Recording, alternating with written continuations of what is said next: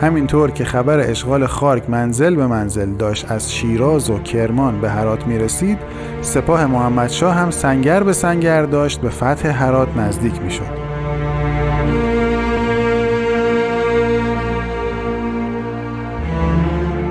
شهر کاملا نابود شده بود